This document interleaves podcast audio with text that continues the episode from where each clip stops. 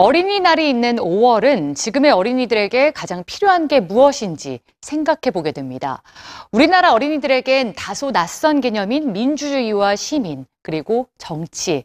하지만 프랑스나 해외의 어린이들은 일찌감치 민주주의의 기술을 배우며 또 다른 경쟁력을 갖춰 나가고 있습니다.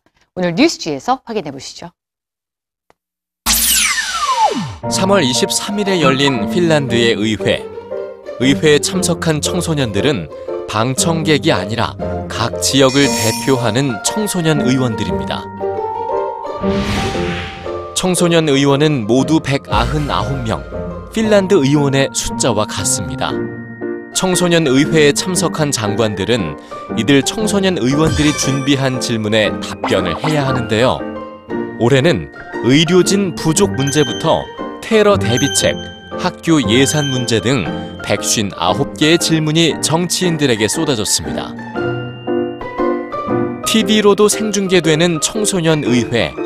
1998년 처음 열린 핀란드 청소년 의회의 모델은 프랑스 어린이 의회입니다.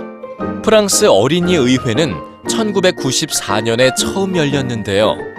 여러분들은 어떨지 모르겠지만 난 무대 공포증이 있어요. 우리 같이 극복해 봅시다. 의원들은 모두 초등학교 5학년, 의원 수는 522명입니다.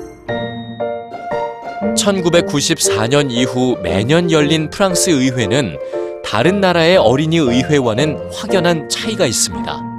모의 의회가 아니라 진짜 법을 만드는 의회라는 점 때문이죠.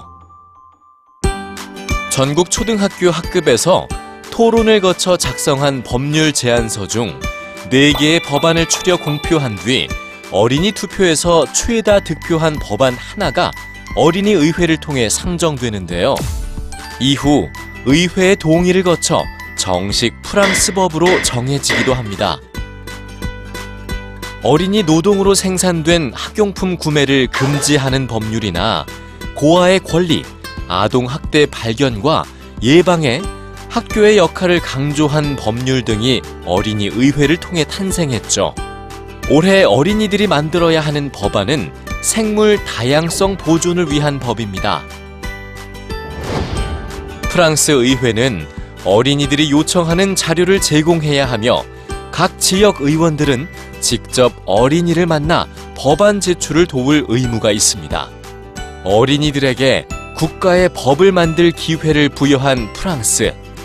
학생들은 토론과 합의에 기초한 민주주의의 소통 기술을 일찌감치 깨우치고 있습니다.